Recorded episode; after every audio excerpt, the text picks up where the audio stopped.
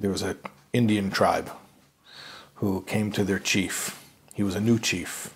He was a young chief. He was a modern chief. He wasn't so uh, familiar with the ways of the tradition.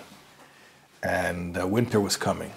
So the Indians came to the chief and they said, uh, "Chief, is it going to be a is it going to be a cold winter?" So he told them, "Well, for for the time being, start gathering firewood, and I'll let you know soon." So he's trying to buy some time because he really didn't know how to uh, figure it out. What he did is while they were gathering firewood, he ran off the reservation and he called the National Weather Service and he asked them, Is it going to be a cold winter? And they said, Yes, yes. All indications are showing it's going to be a cold winter. So he came back to the reservation the next day. They said, Chief, you said you would uh, let us know. Uh, is it going to be a cold winter? He says, Yes, actually, colder than I even thought. Gather more firewood. So the Indians went off and they gathered more fire, firewood. And while they were gathering firewood, the chief ran off the reservation. He called the National Weather Service again to, to do- double check.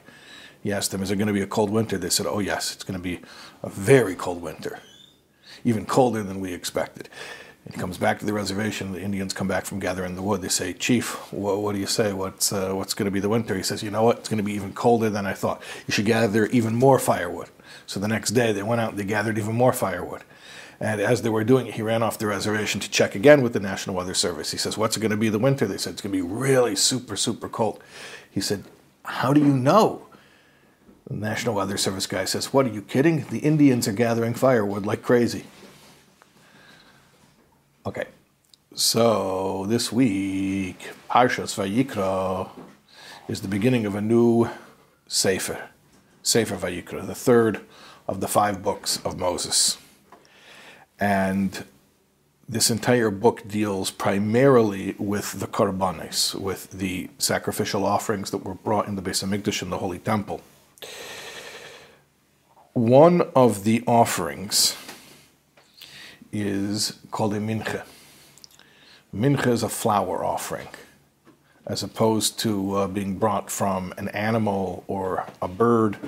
A mincha is brought from flour, flour like made from uh, grain, from wheat.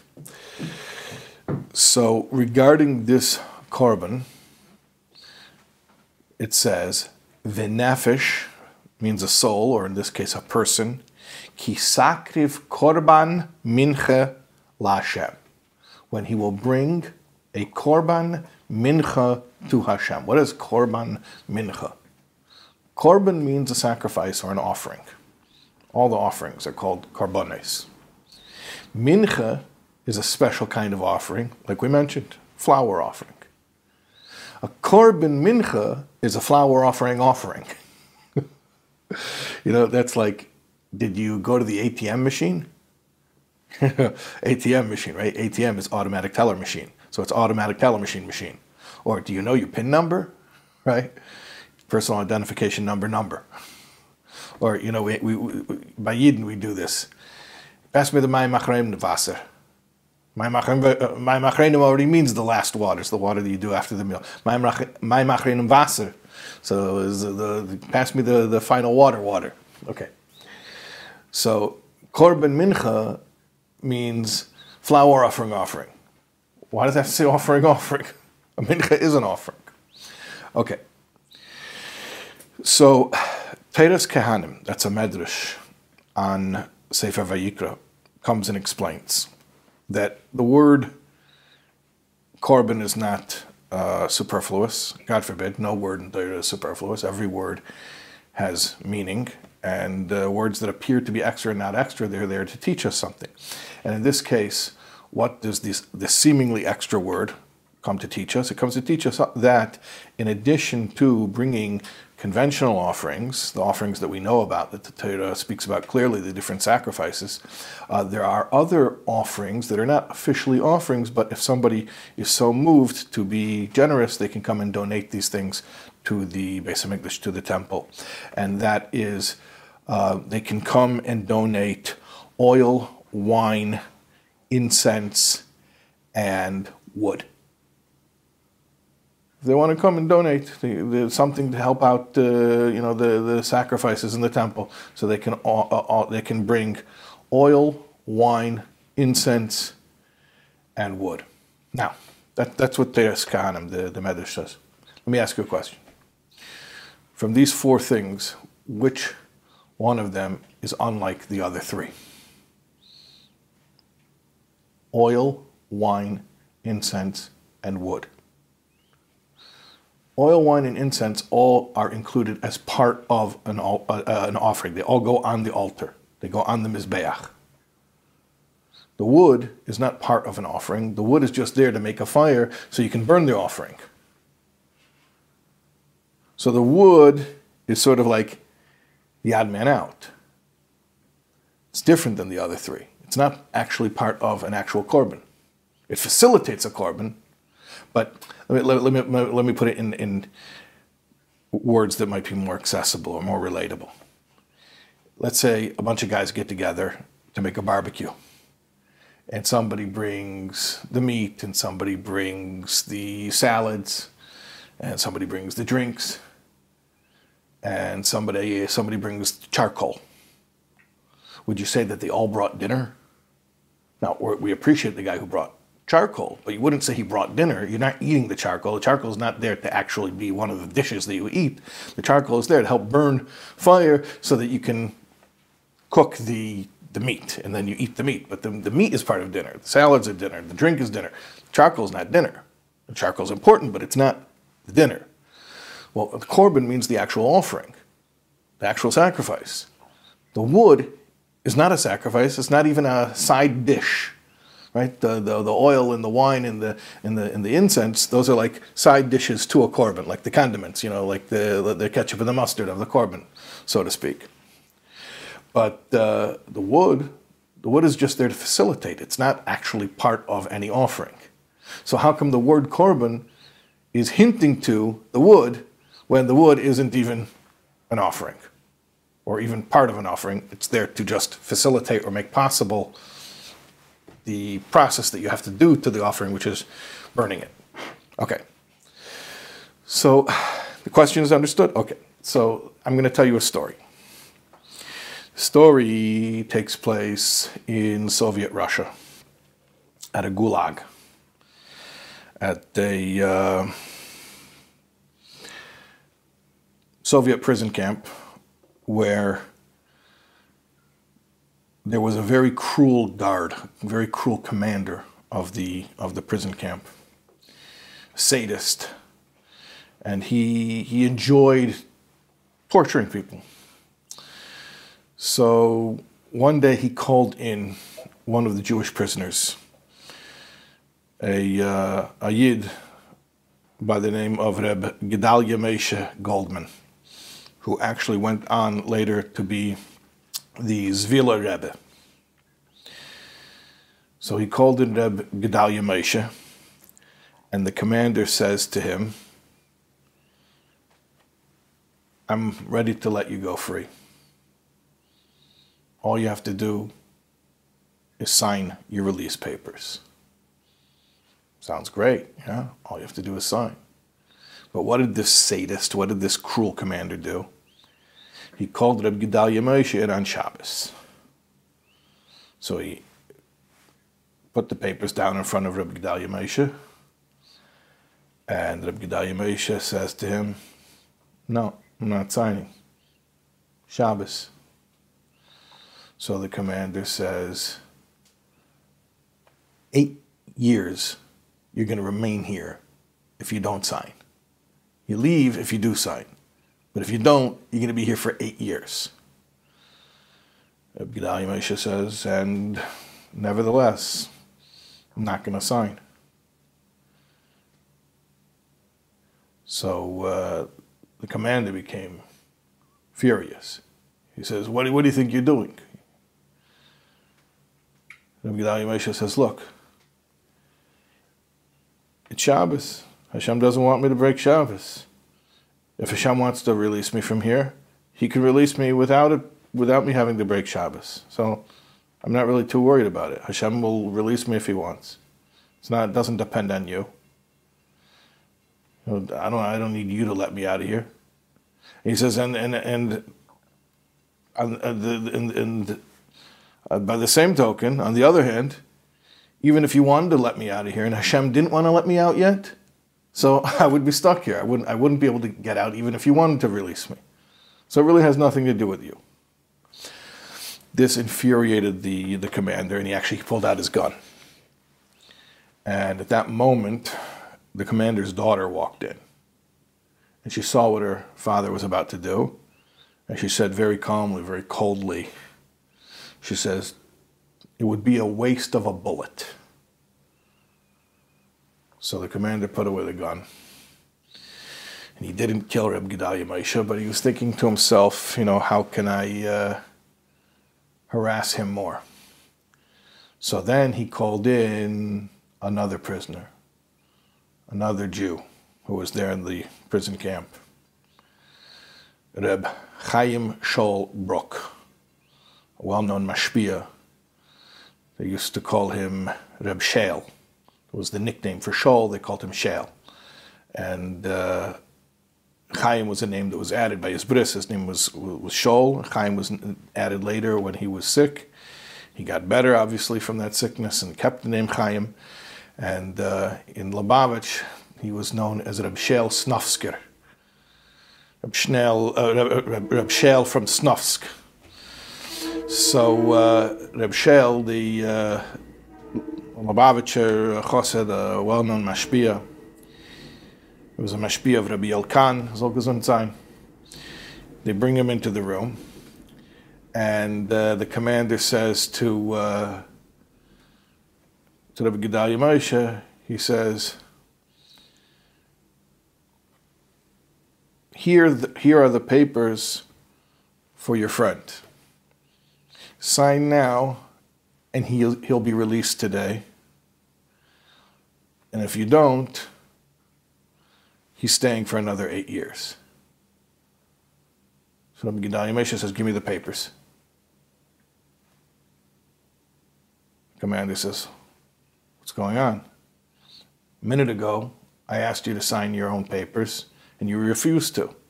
Now I say to sign this other prisoner, his papers, and I say, you know, give it right here, I'm ready to sign. Gedalia Moshe says, very simple. I'm young, I'm healthy, Baruch Hashem. I can sit here for another eight years. But uh, Reb Shel, I'm worried about his health.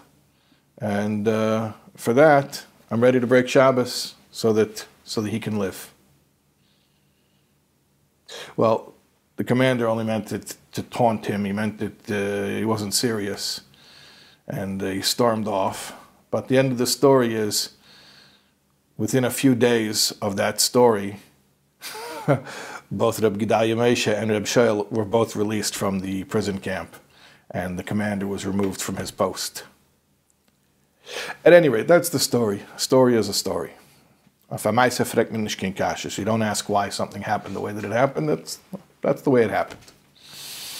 But I told the story for a reason. I told it to make a point. It's a story about a sacrifice. Actually, a story of two sacrifices. Let's talk about them. One sacrifice was when Rabbi Gedalia Moshe made the choice not to sign his own release papers and to accept upon himself eight more years in a prison camp. That was a sacrifice, a very big sacrifice. That's a sacrifice that he made to preserve the sanctity of Shabbos. And it's very noble and inspiring, and uh, we wish, we hope that if we were in that position, God forbid, we would have such strength and courage. Certainly a sacrifice. But then there was another sacrifice the, the sacrifice that he was ready to make when the commander asked him to sign Reb Shel's papers. And he says, give, give them here. Let me sign. I'll sign right now. That was also sacrifice. Because clearly, the fact that Gedalia Moshe would rather sit in prison for eight years than to break Shabbos means that he had an incredible sensitivity and a value and an appreciation for Shabbos. So it clearly was something important to him. And he was ready to break that in order to release Reb Sheil, which is also a sacrifice. He was ready to sacrifice his Shabbos in order to release Reb Sheil. So here's the question. They're both sacrifices. The sacrifice he was ready to make by enduring another eight years and keeping Shabbos, or the sacrifice he was ready to make by breaking Shabbos, losing his Shabbos, in order to get his friend let out of prison.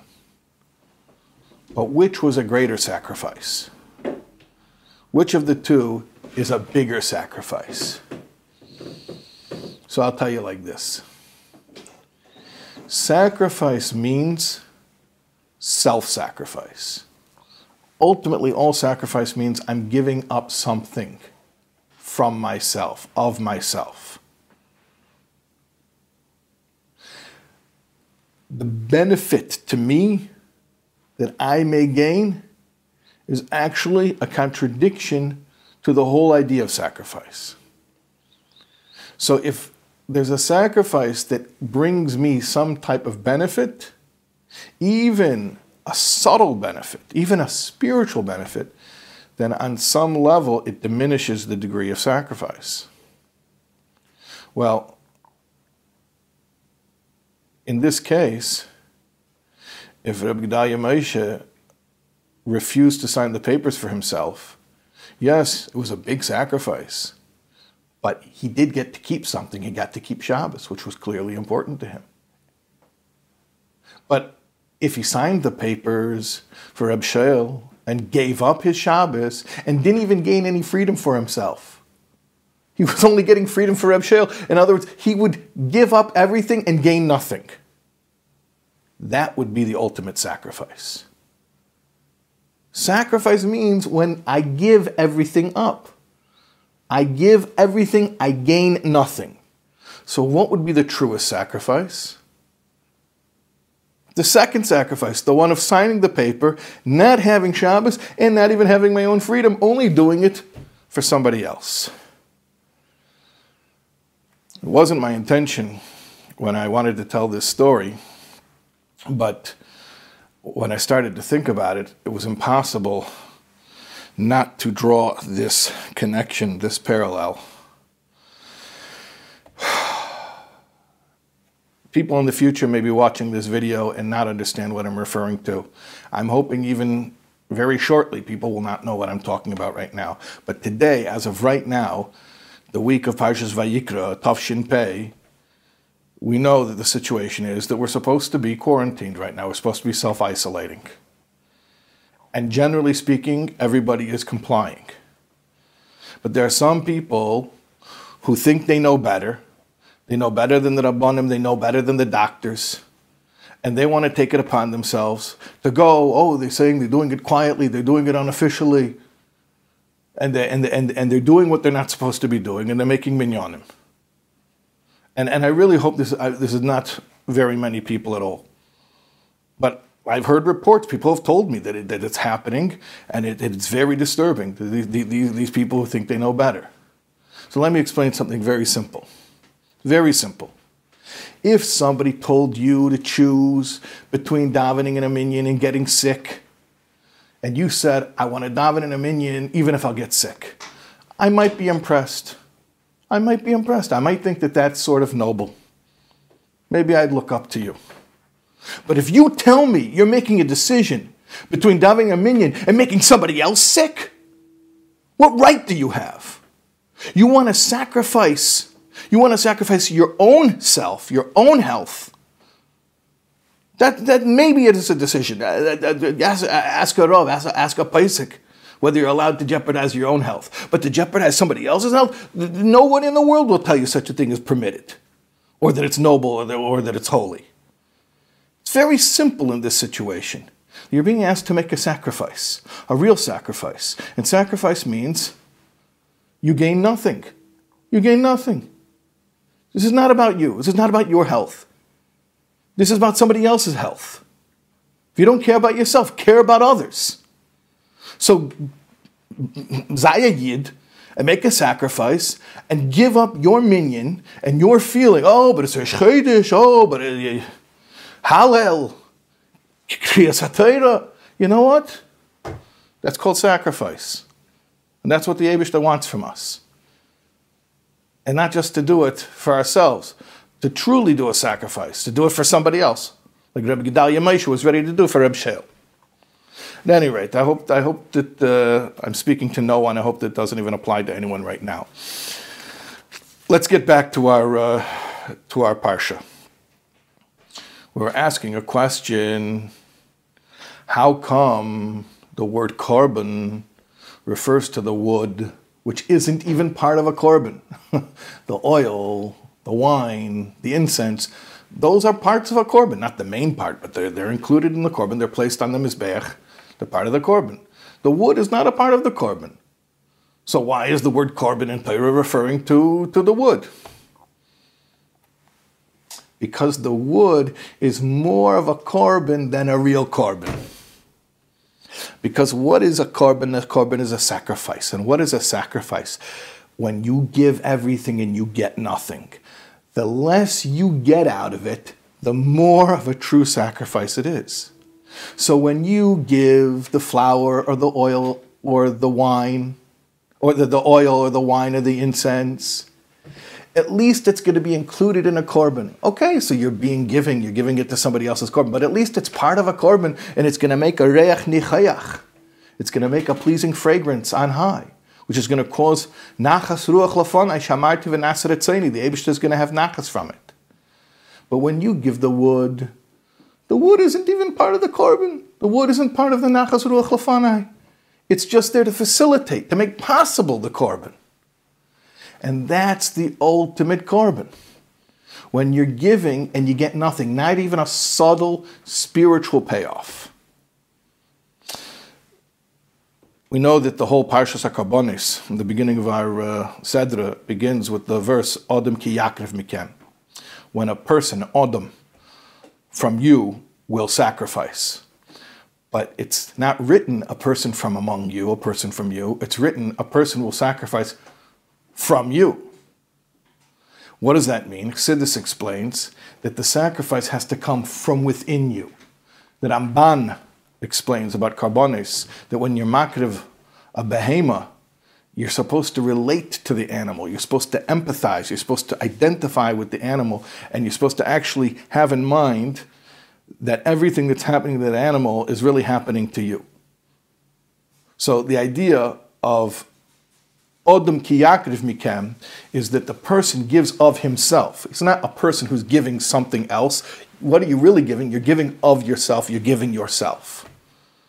Now, Torah uses the word Odom. Where else do we find the word Odom in Torah? Ki Odom eitz hasode. Parsha Shoftim talks about Baltashchis, about not destroying fruit-bearing trees when you go out to war. But the Torah says Ki Odom eitz hasode, that a person is the tree of the field. So here a word. When is it the true Odom ki yakriv mikem? When is, when is it that your sacrifice is really, truly not just giving something that you own, but giving yourself, true self sacrifice, true giving, giving yourself away, giving away the Odom himself? Ki Odom eitz asada. When you're giving the eitz, when you donate the wood. Because from the wood, the wood isn't even part of the korban, which makes it, ironically, the ultimate korban. The ultimate giving is when you give it all away. You're not part of the glory, you're not part of the fanfare, you're not part of a minyan, you're not part of HaTorah, you don't get to say Hallel with a chazan. Why? So somebody else could benefit. It's not even for you to benefit. True selflessness. And, that, and that's Yiddishkeit. That's karbonis. Korban is from the word kiruv, to become close, to become come close to Hashem. How do you become close to Hashem? You don't come close to Hashem by being a yesh, by being an ego, ego, edging God out. You come close to Hashem by being nothing, by being selfless, by giving everything and gaining nothing. We should you, have in mind, at least to emulate, at least a little bit, the true selflessness, the true selflessness, uh, selflessness of, of, of, of a good yid like uh, Rabbi Gedalia Moshe, and and and even if we can't be on the level, at least at least to have that in mind, have that as the goal. What's true Yiddishkeit? True Yiddishkeit is when you gain nothing, not even the spiritual satisfaction of being part of the Nachas Ruach Lafane Shamarti V'Nasir Not even being part of that. That's Yiddishkeit. That's holiness. That's self-sacrifice. We should take, live that, or at least try to live it. The Abisha should, uh, should help.